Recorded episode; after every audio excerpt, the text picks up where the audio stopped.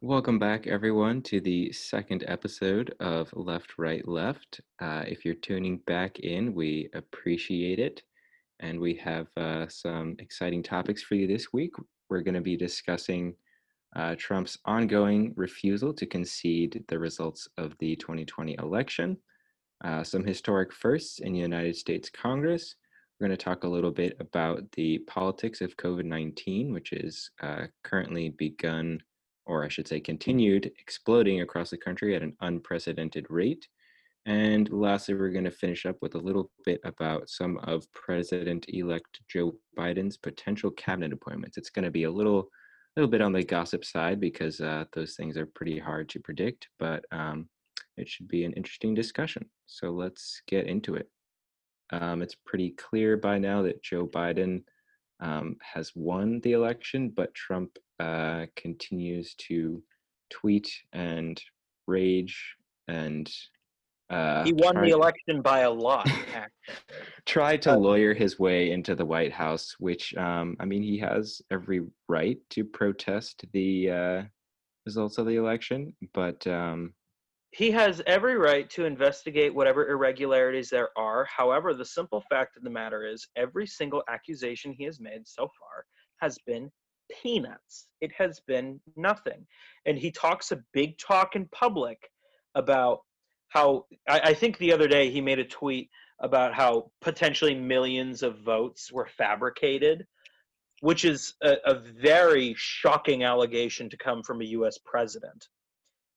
But the the the simple fact of the matter is when the Trump administration gets into court, they really start to back off their rhetoric. Like in Pennsylvania, they they were asked point blank if they thought in one of what was supposed to be one of their big lawsuits asked point blank if they thought that 592 ballots that were received via mail were in any way fraudulent and their answer was no Donald Trump has every right to request recounts. He has every right to ask that any irregularities or unfairness in the uh, election process is investigated, looked into, brought to court, etc.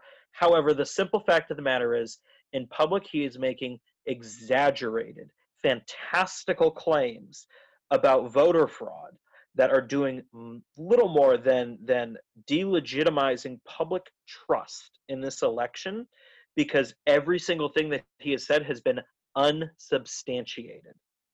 He has not brought any compelling proof to Congress. He has been cut off while speaking uh, to major news organizations. He's been cut off. Fox News has even pleaded with him to accept the results of the election. And he was so enraged that he was retweeting every rando on his Twitter who was complaining about Fox News becoming a front for leftists. And this is not an exaggeration. This is an actual thing that the President of the United States is doing. It is absurd to me.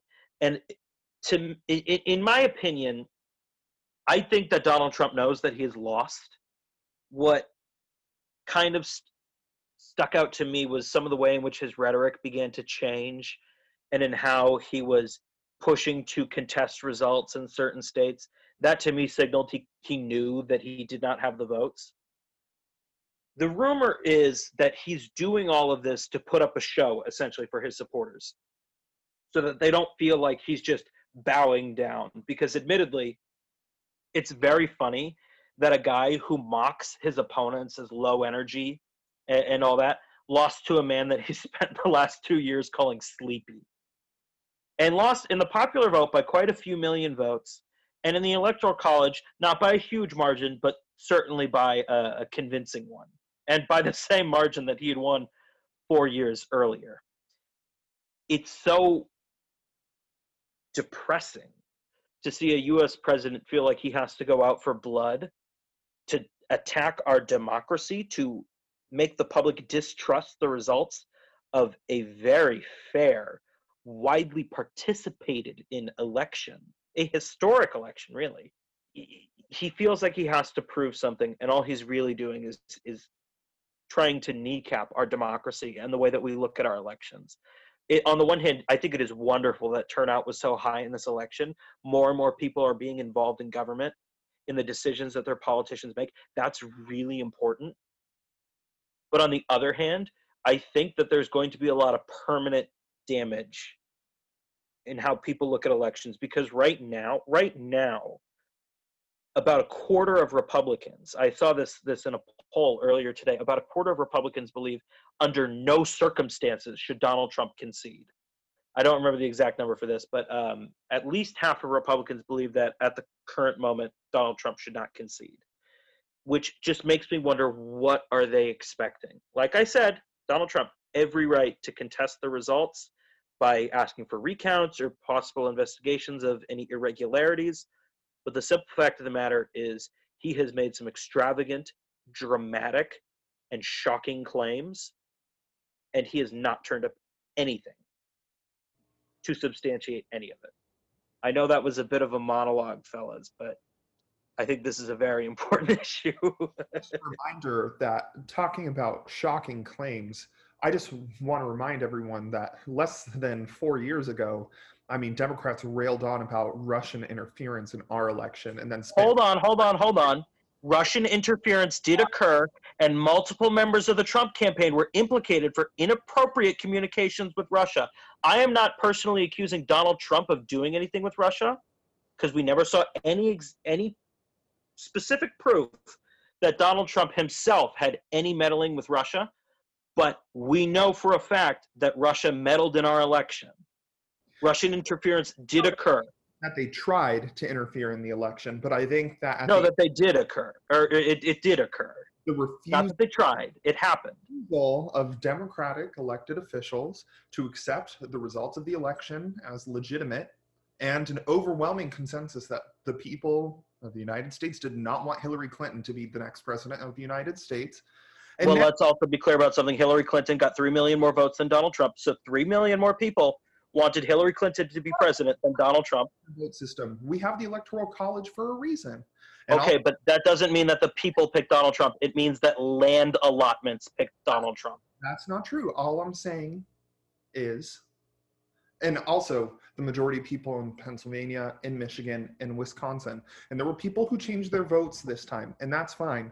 But also, I just want to say that in the past, we've seen this kind of panic politics.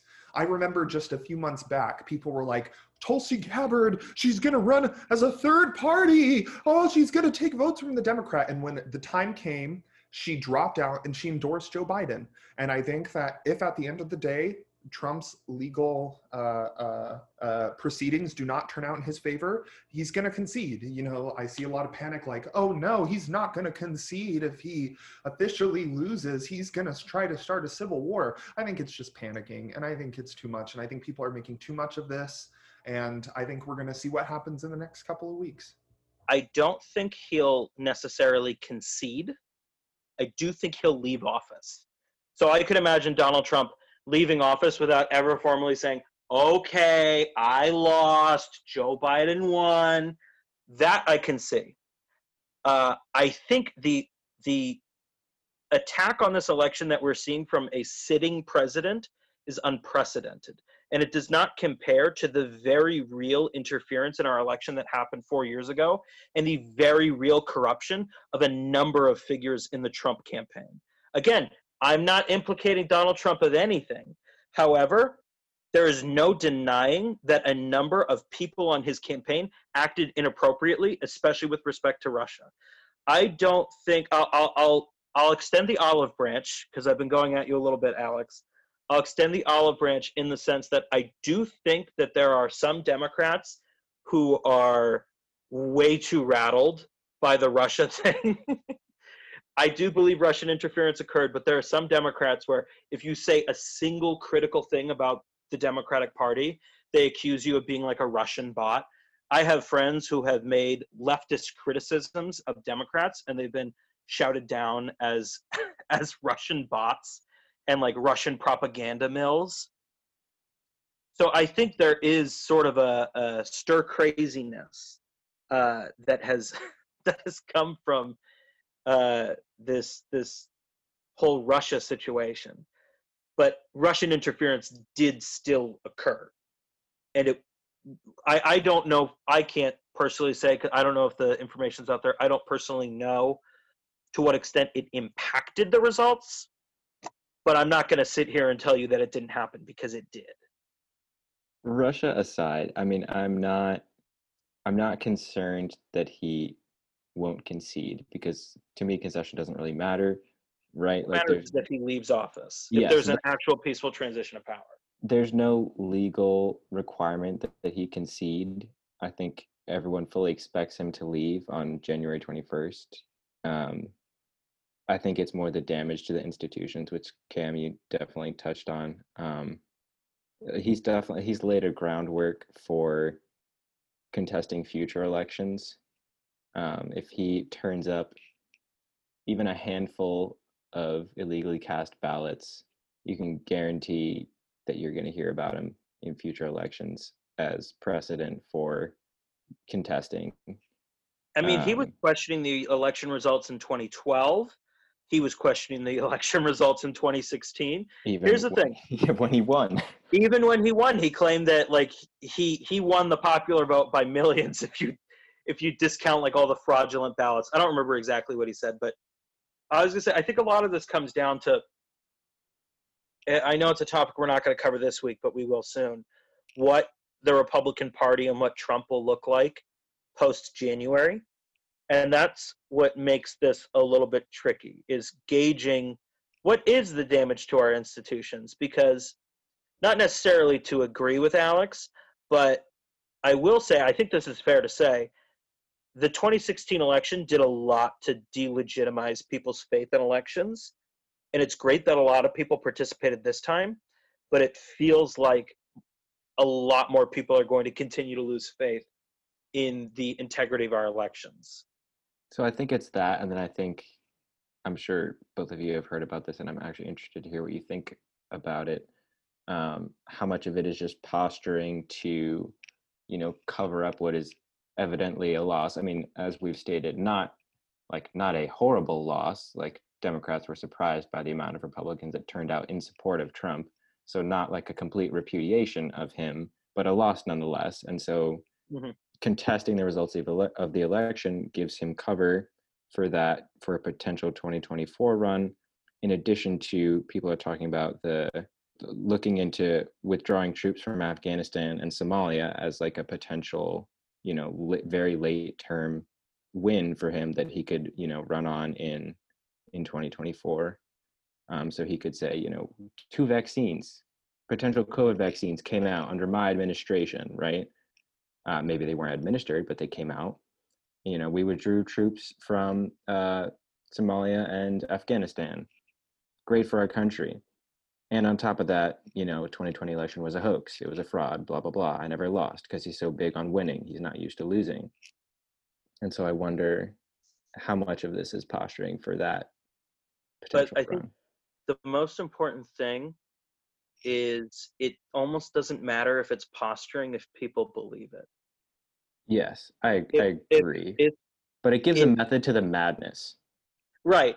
But if even half the people who voted for him are convinced the election was stolen, which you know, I, I don't I don't know what the actual number will break out to be. It's it, right now it sounds like at least about a quarter of Republicans um, believe that the election is en route to being stolen if they don't think Trump should concede at all.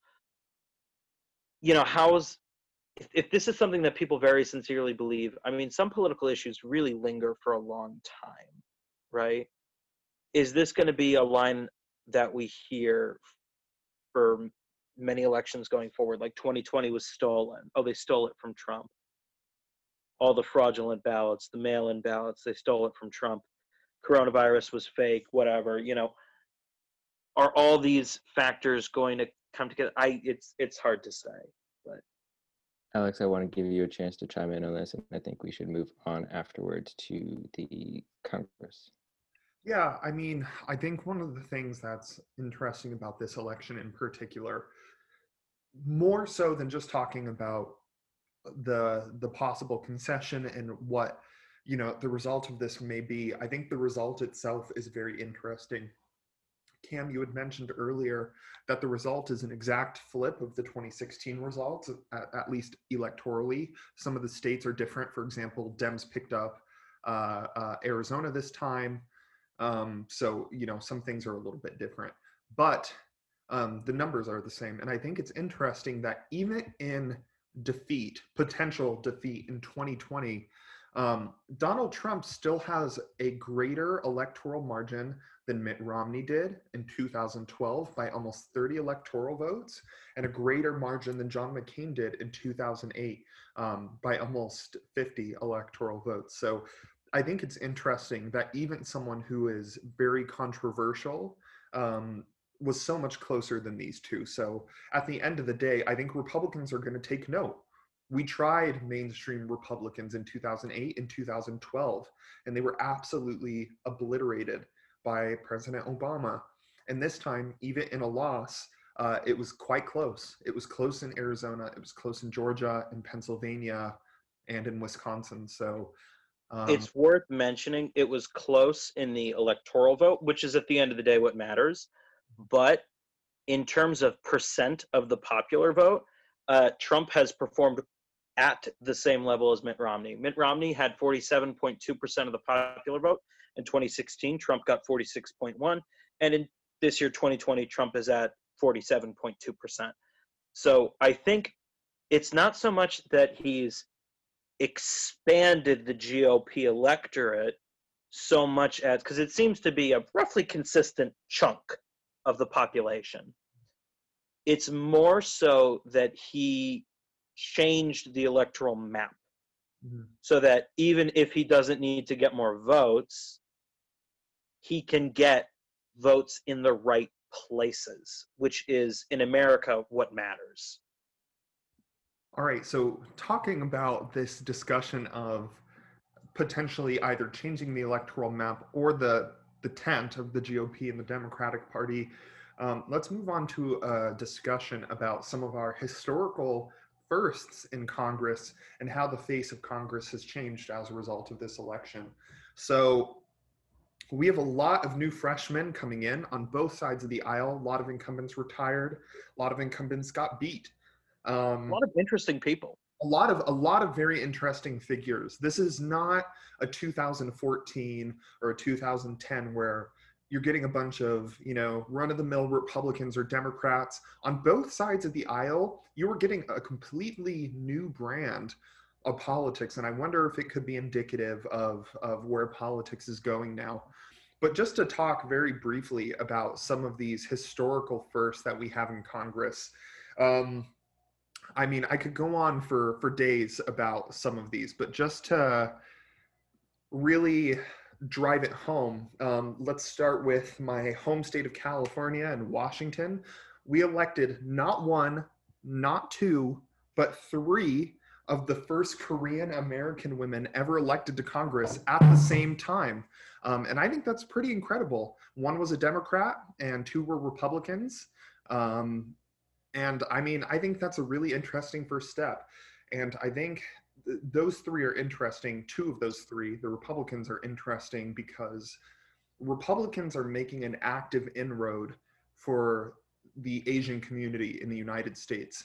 They see a potential path to victory, particularly with large Asian American communities in New York, in California, and all across the United States.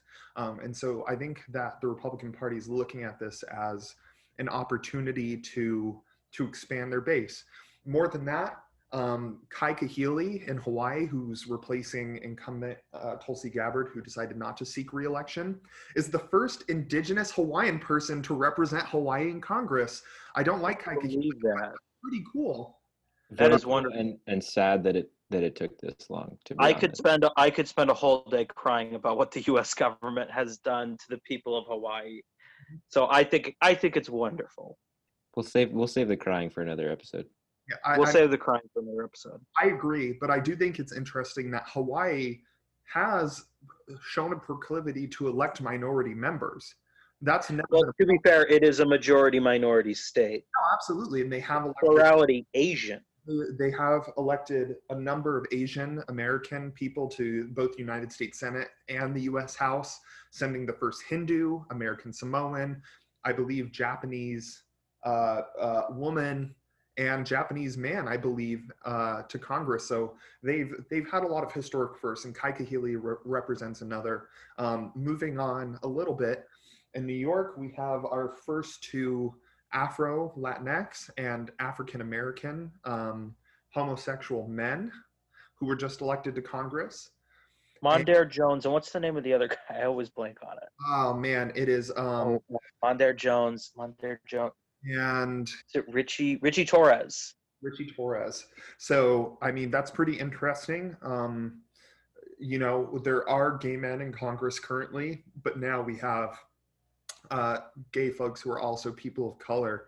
Um, so I think this is going to be an interesting uh, opportunity for intersectionality to start showing its face in Congress. You know, in the past we've had, oh, we have an openly gay person, but they always were white, or you have a black person, but they tend to be straight.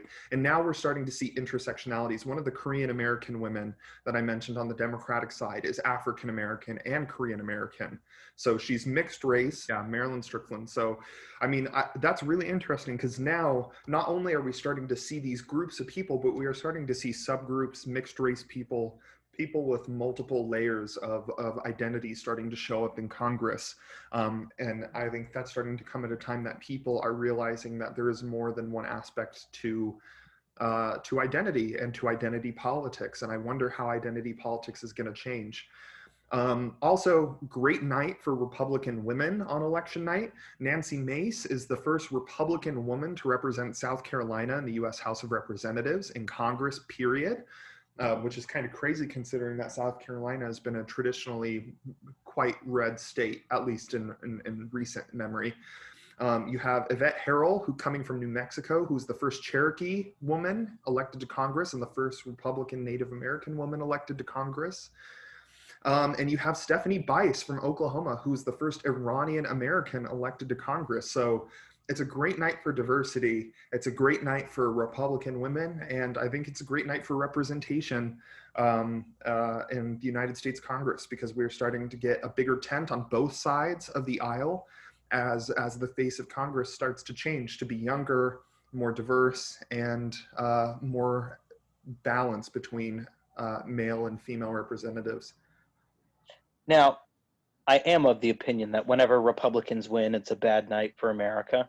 The wrong. However, no, I mean it is correct, but however, uh, representation is is a good thing. It is, um, you know, it's been studied and found over and over that when people see people like them, especially underrepresented people, in prominent positions in either positions of power or or um, of some kind of celebrity status or whatever, um, you know, it, it has a positive effect on people because if you only see people who look nothing like you on TV or whatever, it almost, you know, it gives people this idea in the back of their heads that, oh, that's not for me. I can't do that.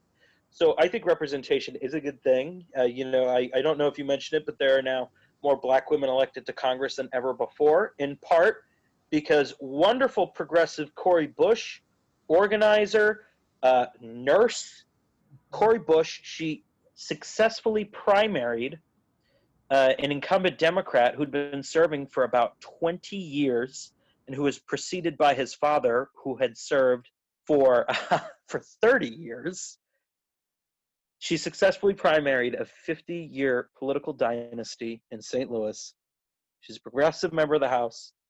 Uh, it, it, it, it's been a very interesting election cycle. I will say that there are a lot of fresh new faces, a lot of people who could potentially shake things up. And and to be very honest, part of it is because of AOC, okay?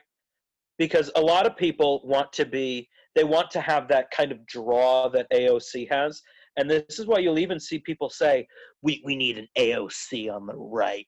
They're like, uh, you know, some people are like, Lauren Boebert's going to be the AOC of the right. We're going to have the right wing squad. It's going to be like AOC, Marjorie Taylor Greene, and Madison Cawthorn, all people I despise. But What did they ever do? There's a sort of celebrity status that AOC has, or that politicians like Bernie have, or Elizabeth Warren even has a sort of celebrity uh, status. People know. And oh, and and uh, oh my God, I'm I'm a dumbo. How could I forget our president, who was a reality TV celebrity? so I I think there are a lot of fresh, interesting faces, because I I I think in this world people are trying to have an image, and more and more politicians are realizing the old fuddy-duddy image you know the very straight-laced traditional image of politics.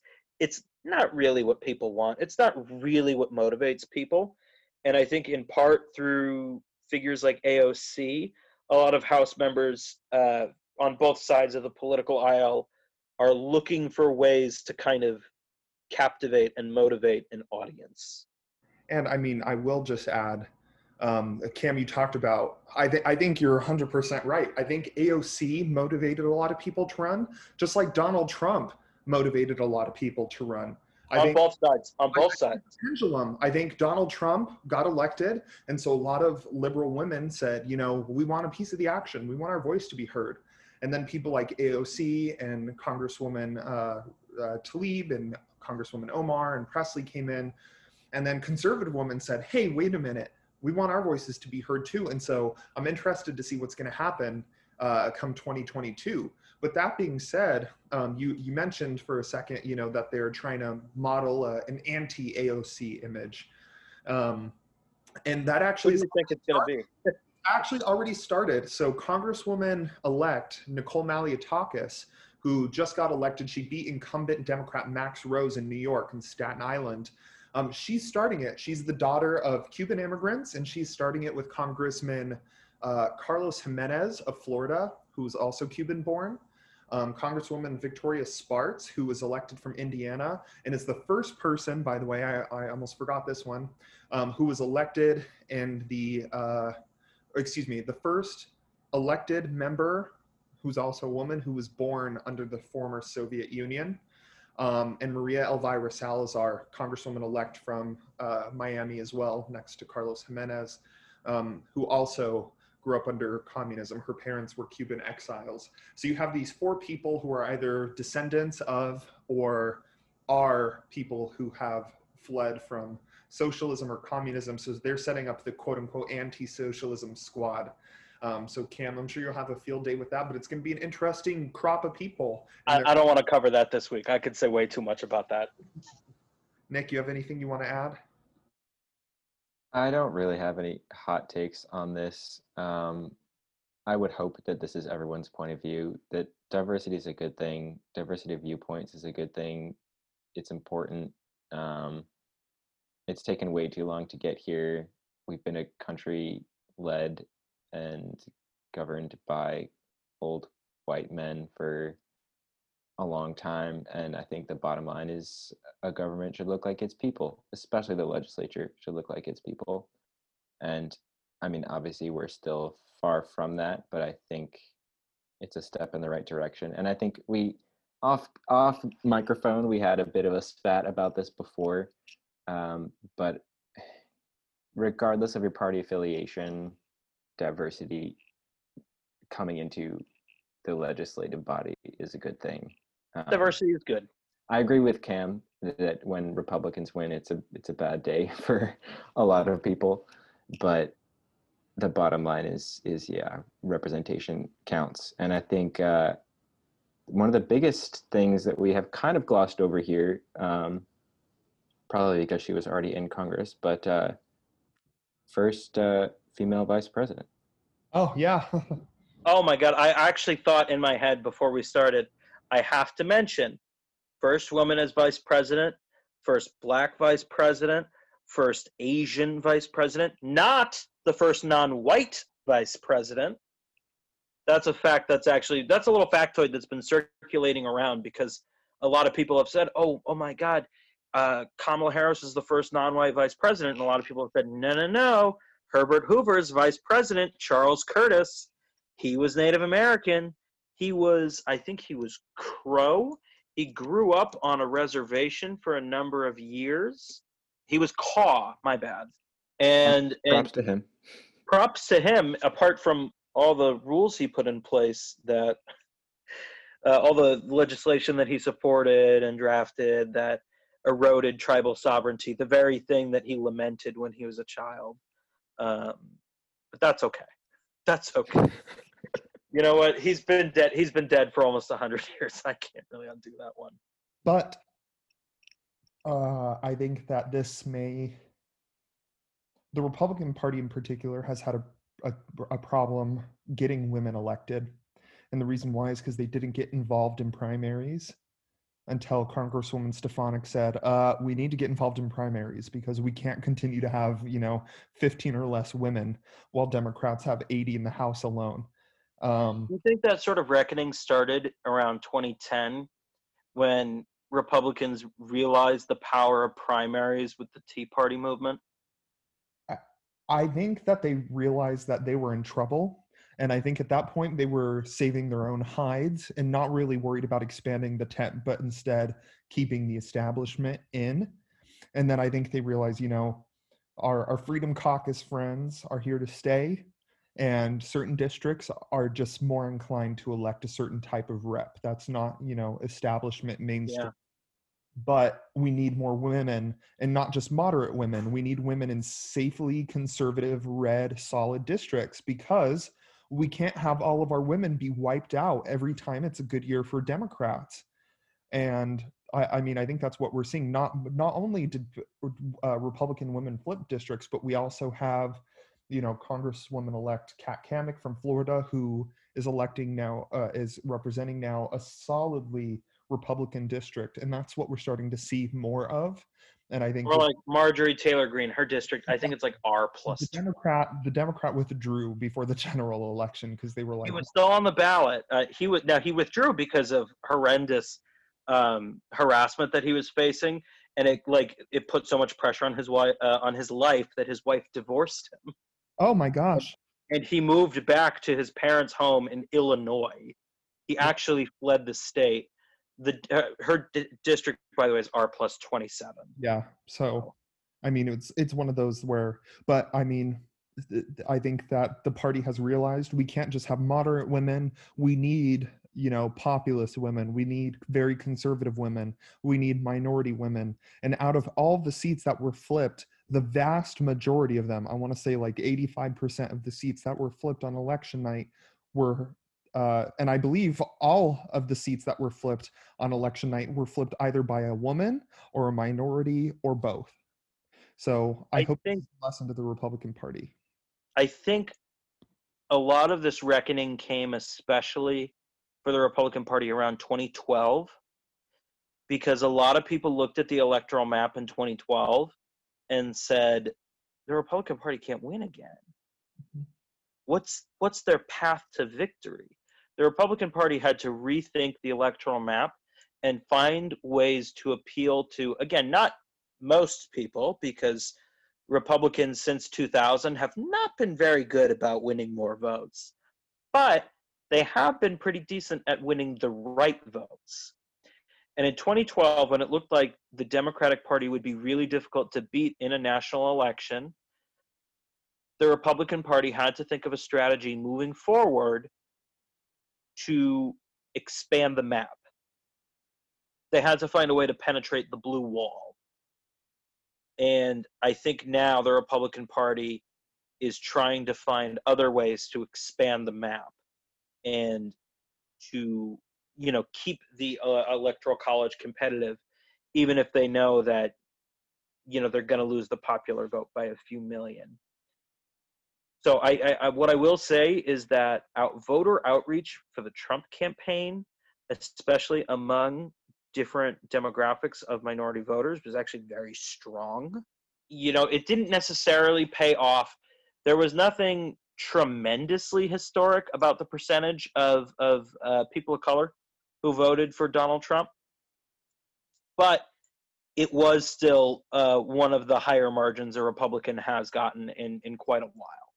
So it's a strategy to expand the map, and uh, it it is unclear how well it will pay off because the ultimate question will be how does the Democratic Party respond? And I, I couldn't tell you that, uh, at least not yet. Also, we doubled the gay vote, by the way, 14 to 28%. That is true. And I'm I'm gonna bite my tongue on on commenting on that one. The gays love Donald Trump. They should not. Or sorry, I should And say now- we should not. And now, and now, uh, the Republican Party is starting to love the gays. I hope. Fingers crossed. Uh, that, that that one's gonna be kind of 50-50. It's okay. It's coming. It's a it's a process, but we are riding the wave to victory. The red wave. What about the The red- evangelicals? The red wave of white gay men. Evangelicals, it, it it needs to be. At the end of the day, just mutual respect. I think, but we'll get there. But that's a conversation for another day. That is that is a conversation for another day, and I think an extremely thorny one. I would agree with that. We should bring a pastor on here, Oh no, I would probably yell at him.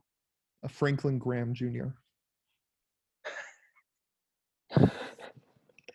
With that, I feel like we should move on to our discussion of the politics of COVID, unless anyone Yeah. objects. I'm content with that. So, over the past two weeks, we've seen a 79% increase in cases in the United States and a 38% increase in deaths. I don't think anyone needs to hear many more tragic facts about COVID. Um, It's just it's so depressing to look at.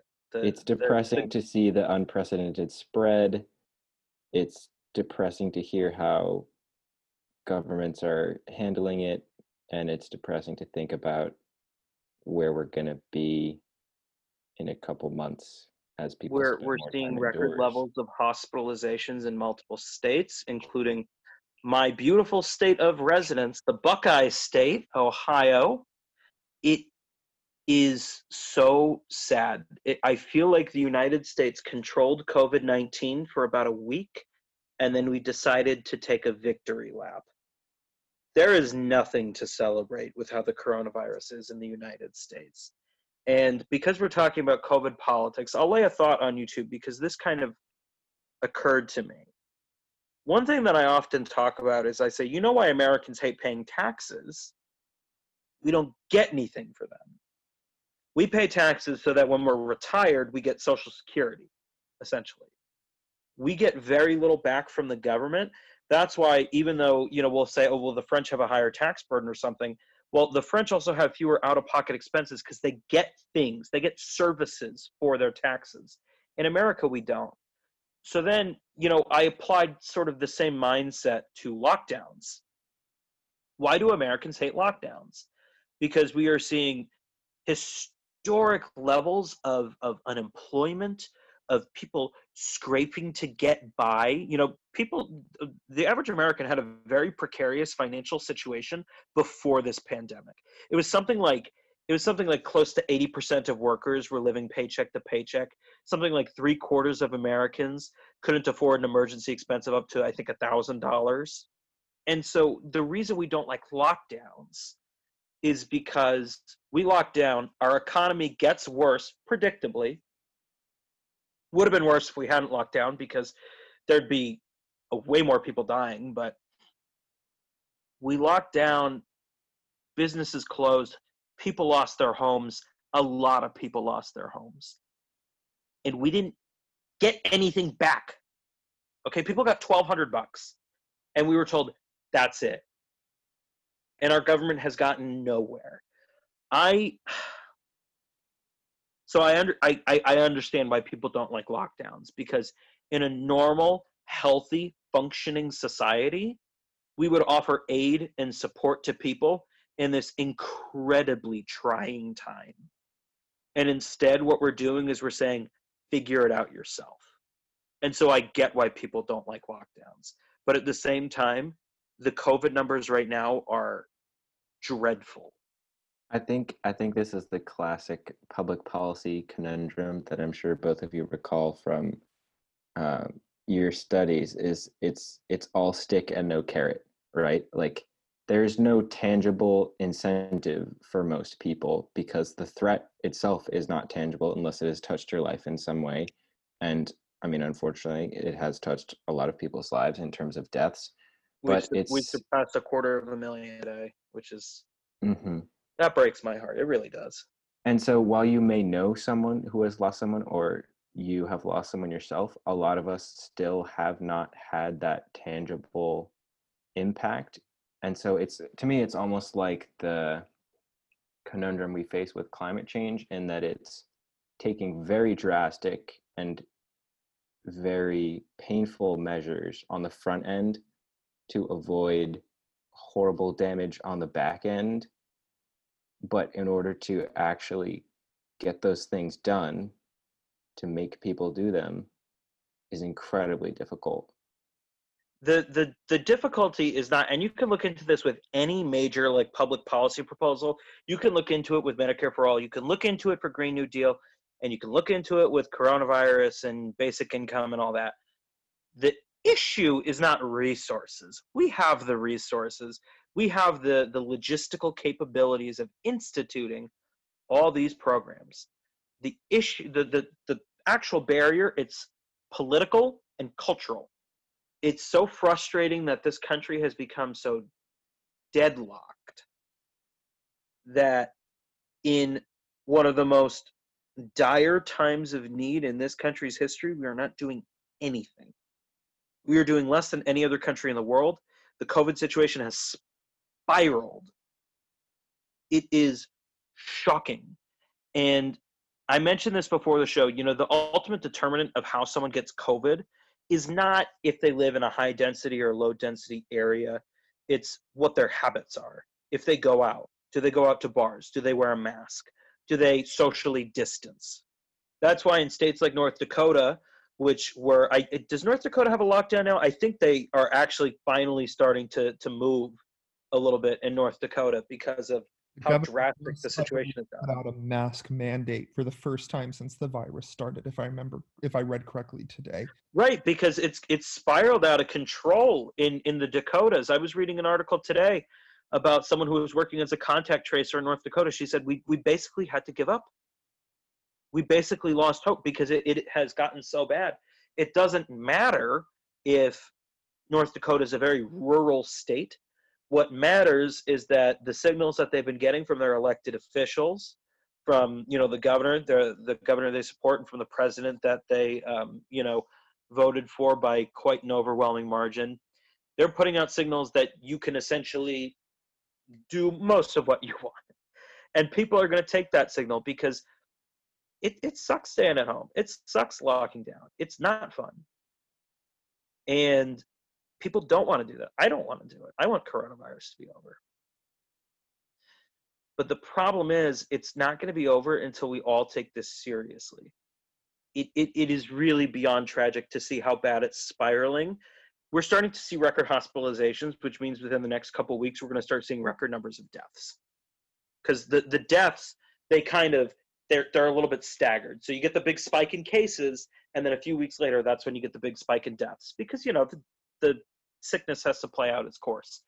It's really hard to put into words how difficult it is to watch this happen and to see how a lot of people still don't take it very seriously because we're we're not we're not done with this we got a ways to go and a lot of people are getting sick right now I think that's a good segue into the way that it's been handled, not only federally but on a on a state level, or I guess in the absence of federal leadership, it's been handled on a state level. And so we were before we were talking about how COVID could change our politics going forward. And one of the things I've been thinking about a lot is and I've, I've actually talked about this with Alex before, is the rise of the governor um, in terms of prominence. I would say probably before this started, a lot of people maybe couldn't name their governor, maybe couldn't tell you what a governor's role was, maybe didn't even understand the the structure of state governance. And now, in some cases, governors have been sort of propelled to superstardom um, my prominent example would be Andrew Cuomo. Uh, people were saying he should run for president. Um, Please no. That's I don't. I, I don't think anyone would have said that before COVID. He's just Andrew Cuomo. He's a governor of New York. Even Ned Lamont, my governor in Connecticut, um, was kind of a no one.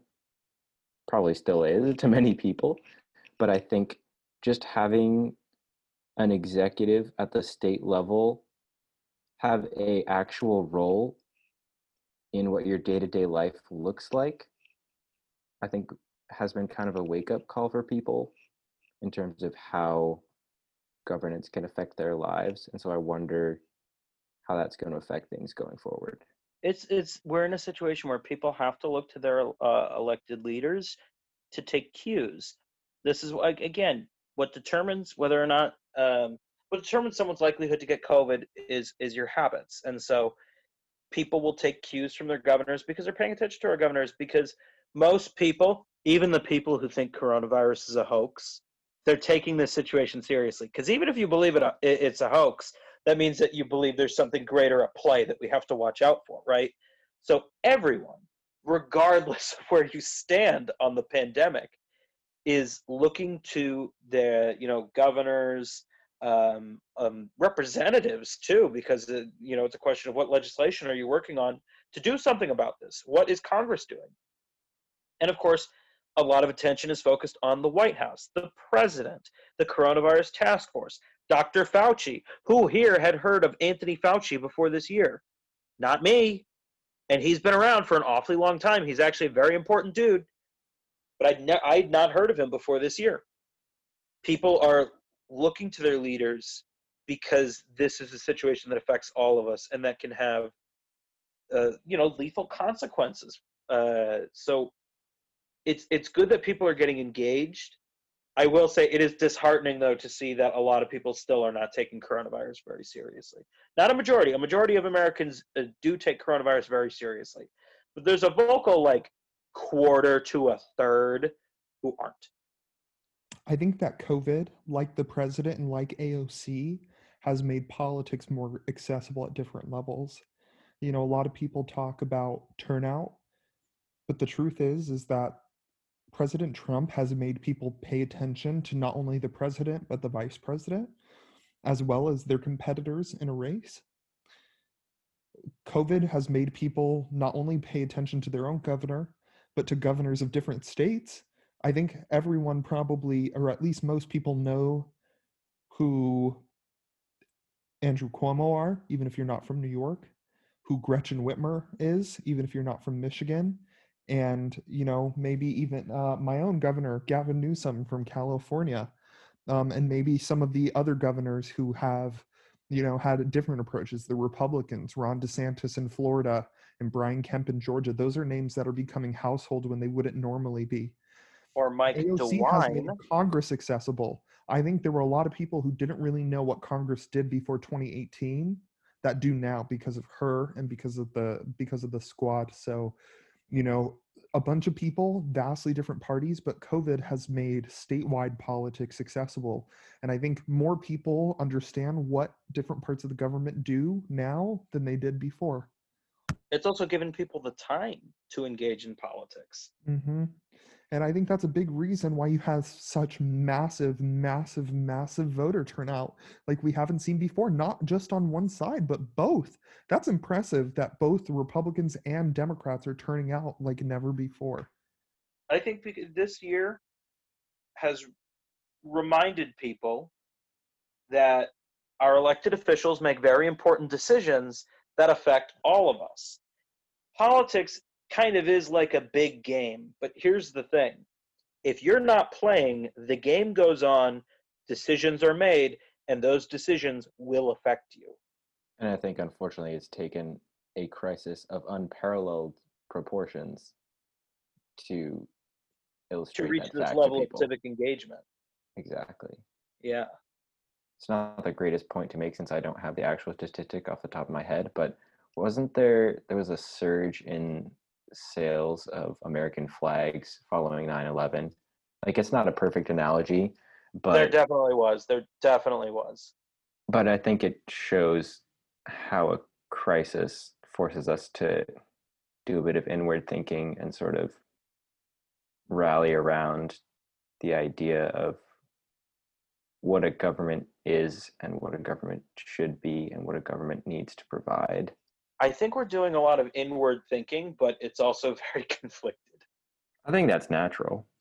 I Right. mean, I think when once you first start paying attention, the first thought is, "Oh my God, why is it like this?" We also need to talk about how politics are going to change because of a potential new Biden administration. And one of the Oh, topics that we goodness. should discuss as a part of the Biden administration is who he's going to select to surround him and who he's going to select to lead different administrations from the Department of Education to the Department of State. He's got some big decisions to make. Do I choose moderates? Do I choose progressives? How diverse is my cabinet? Where do they come from? What's their experience?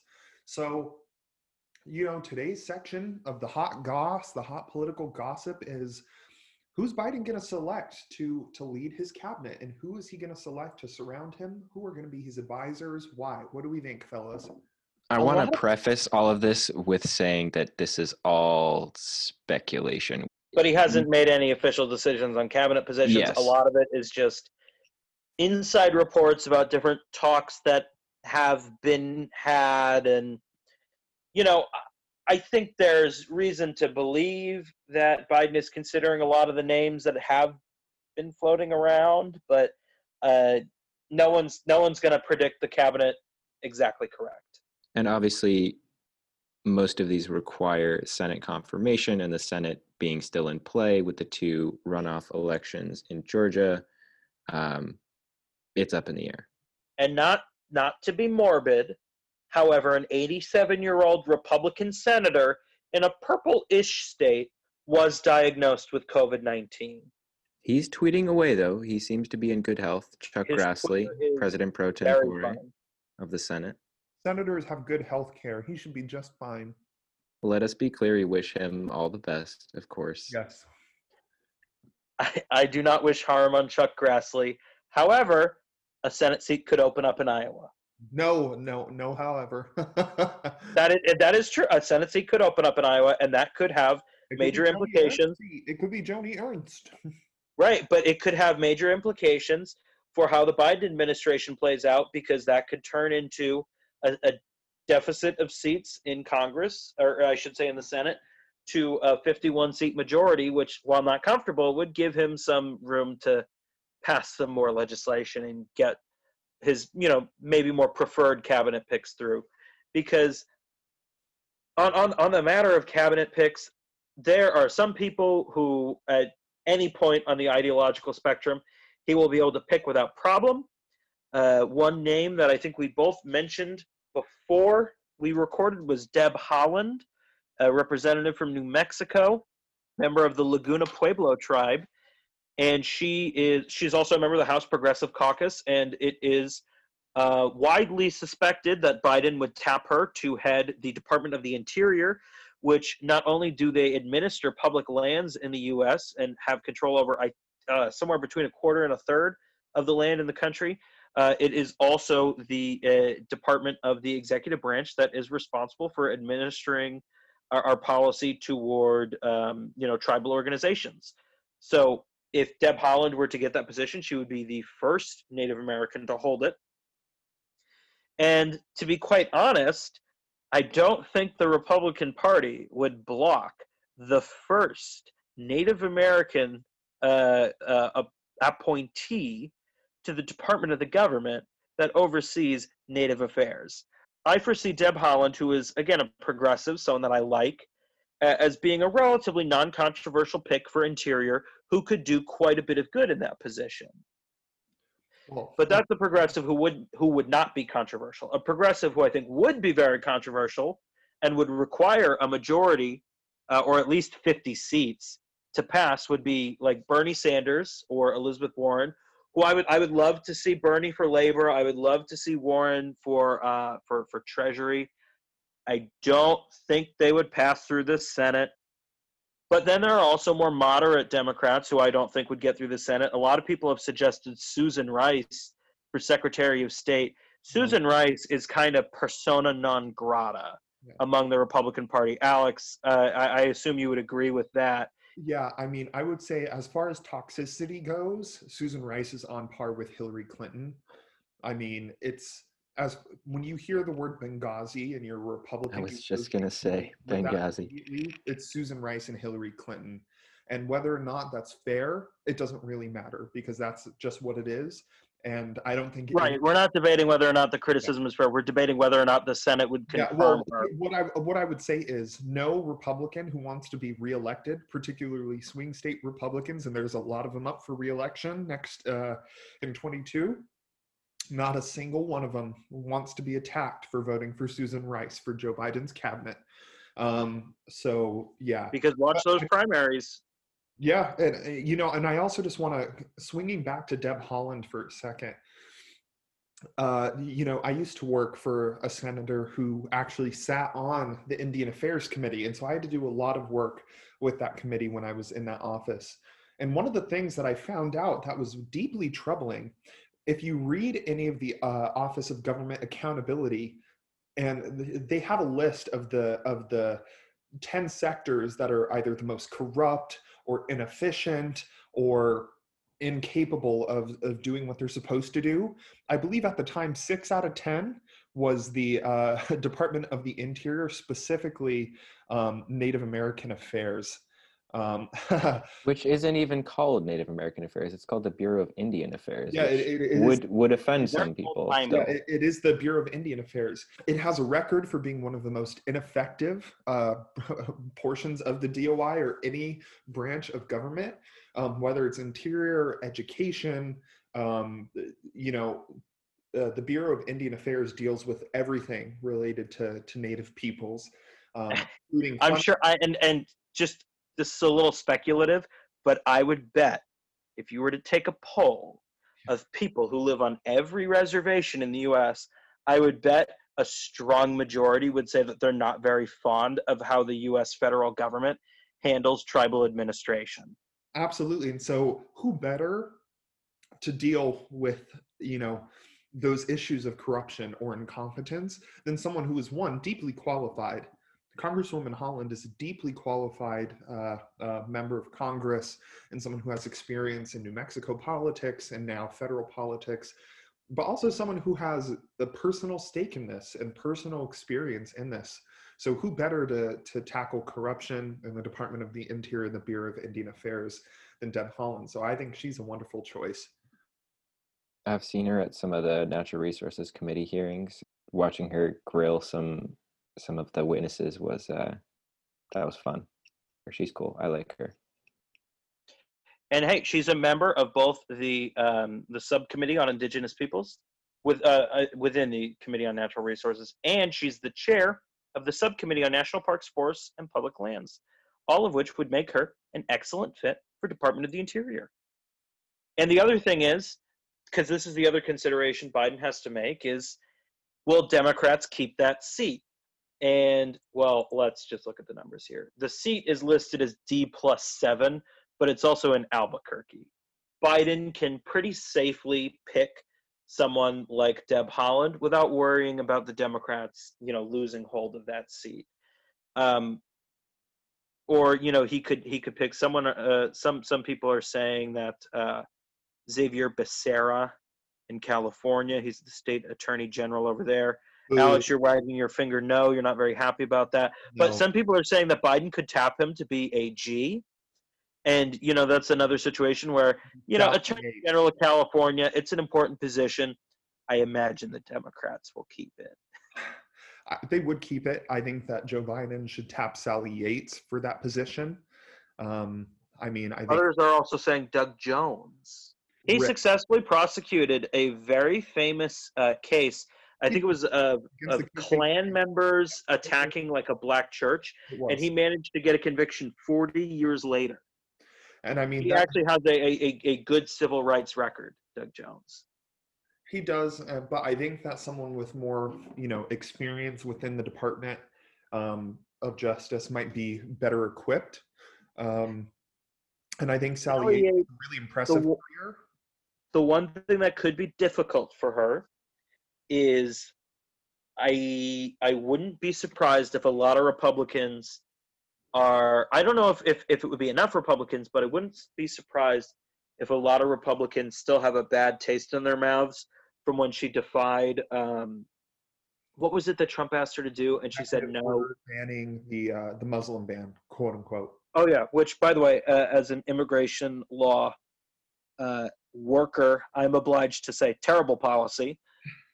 She refused to enforce that, which good, but that that made her, I'd say, relatively uh, disliked among the Republican Party. I I could see them going either way on trying to stop a Sally Yates appointment. I could see there being enough Republicans for her to pass. I'll leave it up to Joe what he wants to do there. He's going to be the president, not me. Alex, I don't know if you wanted to speculate on uh, Department of Education. No matter what he does, it's going to be disappointing. And here's why. Because whether you're progressive or moderate or you're conservative, I, I think there should at least be some agreement among the fact that the teachers' unions um, are some of the greediest and most corrupt organizations in the United States. And I some issue with this, but but I'll, I'll let you keep going. I mean, I, I, mean, in in a lot of municipalities and in states, teachers unions actively try to bankrupt the states by asking for more medical coverage, asking for greater uh, retirement benefits and more entitlements, and they just don't know. God forbid, God forbid, our underpaid teachers. Oh, they're not. Which of you? Progressives, moderates, conservatives. Let's all agree on these conservative ideas. No, no I'm sorry. Uh, just just to remind our listeners i i was a middle school teacher for an entire year and before that taught in private school. And before that it doesn't matter that's more than y'all have and i'm telling you that the teachers unions are no bueno no bueno teachers unions. And so to tap two potential major teachers union leaders to lead the department of education just because you are a union leader does not make you qualified to decide you know let's all of a sudden make policy regarding K through 12 education. Let's all of a sudden make policy regarding student loans and higher education. I think he should choose a career educator. I think that's a good thing. But I don't think that choosing, and by the way, when you're the head of a teachers union, you're basically a glorified lobbyist. I don't think he should be choosing an education lobbyist to lead the Department of Education. I think he should choose a career educator with an experience in policy making and drafting and writing look, there's a lot of progressives or moderates that he could choose from. I don't really care, but don't choose someone just because of their political clout and education. Choose someone who actually has the experience to make meaningful educational reform because we desperately need it. I can agree that we need someone who will make meaningful education reform. Uh, I don't have the same beef with teachers unions. Maybe here's a here's a thought. I know you kept saying, well, they're asking for more medical benefits. If we just made healthcare a human right, oh, if we had a single payer Medicare for all system, well, Alex, then they wouldn't have to then they wouldn't have to negotiate healthcare benefits they private health insurance through the state. They just want more. They're greedy. It's really not greedy to want access to healthcare. Uh, no, no, it's not. It's actually it is not greedy to want access to something that has been recognized by the United Nations, that has been recognized in what is it, the Universal Declaration of Human Rights as a human right. Access to medical care. We're not talking. It's not greedy. It's not greedy to want health insurance coverage. We're not talking about access to to medical care. We're talking about they want platinum plus benefits you know, they want the best HMO that money can buy. And I'm sorry. Not only do I have a strong feeling that you are exaggerating, I also have a I, I also have a very fundamental belief that healthcare is a human right. So I don't really think that they should be negotiating these benefits for private health insurance plans through the state. I think it should be given to them as a right, and then maybe they can negotiate other things, such as you know, um, I don't know, sick days. I don't know. I don't know anything else. People say that M4A would go out of the classroom because the teachers unions have convinced them that they don't have it good enough. I'm all for giving teachers raises. I a lot of teachers are horrendously underpaid, and you were very fortunate to work uh, through charter schools and a private school that paid you compared to public school teachers quite well. And there are a number of public school teachers who work in extremely underprivileged districts because schools are, for some godforsaken reason, funded by property taxes. by God-forsaken reason. We won't get into it today, but the reason's racism. Long story. Um, are, are funded by, by by property taxes. So there there are public school teachers who are many public school teachers who are struggling and put in a very difficult position. And I am not going to sit here and call those people greedy for wanting things like healthcare, for wanting better uh, rights for themselves as workers. Teachers are the backbone of this society. The people who educate our children are fundamental. And I know you agree with that because, Alex, you have worked in education, you have been a teacher. I know that you believe that teachers are necessary to our society. And so I'm not going to sit back and call them greedy just because they would like to, you know, live a decent life, have access to something like health care or have, you know, strong worker rights. Because at the end of the day, when workers are given a better say in how their work is done, they are happier, more fulfilled people. Because people don't like being told what to do. People don't like the corporate structure where you point fingers and, and basically just have your minions um, you know bungle around doing things. People like having a say. People like collectively working together for what is in their shared interest.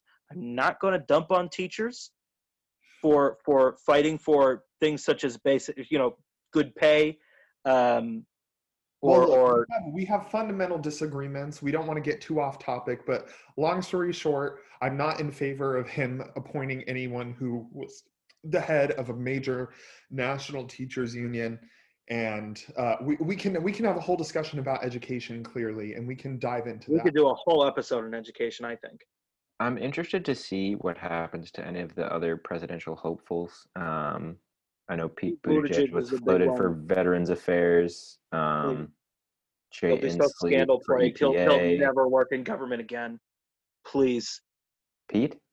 yeah pete i want pete to be knocked out of public service for good Well, that sounds like a can of worms. Beyond this. Yeah, I won't. I won't get into why I hate Pete Buttigieg so much. This is well known, though. I really do hate uh, Pete Buttigieg. So, in that sense, I fully endorse him for VA. He will become so plagued by scandals that his name will be poisonous in Democratic circles. Pete Buttigieg for VA. I'll campaign for him. I'll lobby Biden myself. We we kind of we we got we had a bit of a a, a chit chat before the show about Jay Inslee for EPA. Um, I think he would have trouble passing through a Republican controlled Senate because among Democrats, Jay Inslee is uh, one of the most aggressive, if not the most aggressive, on the issue of climate change, which I think is wonderful. And that's why uh, in my dream cabinet, I probably would pick someone like Jay Inslee to head the EPA. Would Biden pick Inslee? You know, there on the one hand, there's been a lot of talk that Biden wants to move aggressively on climate change, and you got to feel like having a a a very pro-environmentalist uh, head of the EPA is, is is a cornerstone of that. But does he want to swing as hard as Jay Inslee? I wonder if for positions like that, and I don't know, um, health and human services or something, if if he's gonna be pressed to pick scientists, which I know that sounds dumb, that like, oh, a scientist, but like Or kind of like how we were talking about with education, like for education, an educator, like pick a teacher. For health Wow, and human services, crazy. pick a doctor or an epidemiologist, something like that. Whereas, you know, Trump, he thought, I'll pick a doctor for for housing and urban development. Really not the man's wheelhouse. Yeah, I President Trump's cabinet appointments is a whole nother We won't get into a separate that. episode that that's, it that's doesn't need to happen at this point. Frankly, it doesn't it doesn't need to happen because uh, he lost. So He lost. He did not win. It is still very amusing that he picked a a brilliant uh, neurosurgeon to head housing and urban development. That's that's his that's his pick. That's okay. Um, maybe Okay. Biden will have an equally strange pick. Alex, wh- what do you think will be the strange pick out of Biden? Oh man, I think all of them are going to be a little bit strange for me, at least. Um, um, strange pick. I think Susan Rice would be a strange choice if he decided to make her UN, uh, excuse me, Secretary of State. But also, I think putting Pete Buttigieg in the cabinet would also be kind of a weird choice because at the end of the day, his He's a experience no one. Can I say that he's a no one? No, it, it is. He's an he's an up jump. Okay, that's fine. You can be an up jump, but he's not qualified to lead the VA. He's not qualified to be UN ambassador. Personally, I think that the UN ambassador should be former Congresswoman Tulsi Gabbard, who has a wonderful foreign policy experience, is a peace Uh. She's she's essentially Pete Buttigieg, just in a different package. That's not true. I don't like Tulsi Gabbard very much, but I actually think I like her more than Pete Buttigieg. And she was in Yeah, he, for eight years, serving on the Foreign Policy, Homeland Security, and Veterans Affairs Committee. So I'm just saying, she is pretty, pretty, uh, and she also would break uh, certain glass ceilings as the first Hindu woman to ever be United I States. just don't think the appetite's there. I mean, no offense. Like you can like her all you want, but she's a nobody as much as Pete is, unfortunately. But Like saying, like I think Pete is a strange choice for anything, and I think it's a mistake to put him on the cabinet just because he's a celebrity in the party right now. But I think in three years, no one's gonna know who Pete Buttigieg is. in three years, everyone's going to get tired of his plastic Obama impersonation. I, I just, I, I have nothing but contempt for Pete Buttigieg. I'm sorry. Um, before we devolve add into the Pete Buttigieg hate portion, the Pete Buttigieg show. hate hour, I could go on for days. I, I will add, just in my humble leftist opinion, I'll keep it very abbreviated because I've talked at length a number of times. Uh, whoever Biden picks for any foreign policy position, I will hate. Uh, and I am extremely critical of w- things that the U.S. has historically done and our role in the world today. So I would have to see some pretty dramatic shifts from a Biden administration for them to gain my trust on this issue. Also, I'm keeping it abbreviated because otherwise I would I would go on for an hour about the history of U.S. foreign policy. I, I'm glad you brought this up. I almost forgot about this. Politically speaking, there's one black woman in the United States Senate, and that's Kamala Harris. And come January, there will be zero black women in the United States Senate. However, if Joe Biden chooses Chris Coons, the senator from Delaware, as his Secretary of State, who has been a leading contender, he currently sits on the Foreign Affairs Committee, and him and Joe Biden are quite close, being from the same state. Lisa Blunt Rochester, who is a congresswoman from Delaware, would almost certainly be the shoe in uh, for that seat, putting another uh, black woman in the United States Senate. So I, I do see that as a real possibility because I think Joe Biden is very concerned with, and also Lisa Blunt Rochester is very close with Joe Biden. She sat on his VP selection committee, and she was an advisor and an endorser of his early on. And he may want to reward that loyalty by providing her a juicy Senate seat. So we'll see what happens, but I think that would be a smart way to shuffle some friends around and give some rewards to loyal Biden supporters. Yeah, I think I think it'll be very interesting to see how these things shape up, and a number of seats are going to open up, and it's a question of you know what seats are going to open up, and as someone who leans a little bit to the left, I'm very curious to see if we're gonna uh, uh, have some some potent uh, progressive challengers in the in the primaries. Too early to say. Uh, you know, things could be very routine. It could be, you know, a fairly, I don't know, like a like a walk in the park for the more moderate wing of the party. But we could see progressives put up a real fight to try and uh, get the nominations for what could be a handful of blue seats in New Mexico. At least, I think it's safe to say, to replace Deb Haaland, if she's picked for Interior, I think progressives are going to make a big push because Haaland herself is a member of the House Progressive Caucus, which people often forget makes up close to half of all Democrats. It's not a small group. It's not just AOC plus three. It's like something like 94 Democrats. just to contextualize any of these cabinet picks as the lefty but not the leftist member here, I would say any of them are going to be a breath of fresh air compared to who Trump has had in any of these cabinet positions. Um, so I'm I'm excited about that. And I, like the biggest discussion about all this has been how much are progressives going to push him on who he picks. And I think we went over this a little bit before, but Yes, the answer is yes. it's it's just should he pick the cabinet that he wants or should he pick the cabinet that he can politically afford to get? And so i think that's what we're going to have to see going forward. Um, but th- these positions do matter. Um, they set the tone for the you know the policy and the regulation that comes out of these um, cabinet agencies and uh, that really does matter for for the next four years and and potentially beyond That's true. Yes. So with that being said, you know, we should uh wrap up here. Thank you all for tuning in to our second episode, and we look forward to chatting with you all next week. Uh, logging off, my name's Alex Walton. My name's Cam. and i'm nick T. Corrado. It's been a pleasure talking with you all, and uh, tune in next week. thanks for listening Thank you, everyone.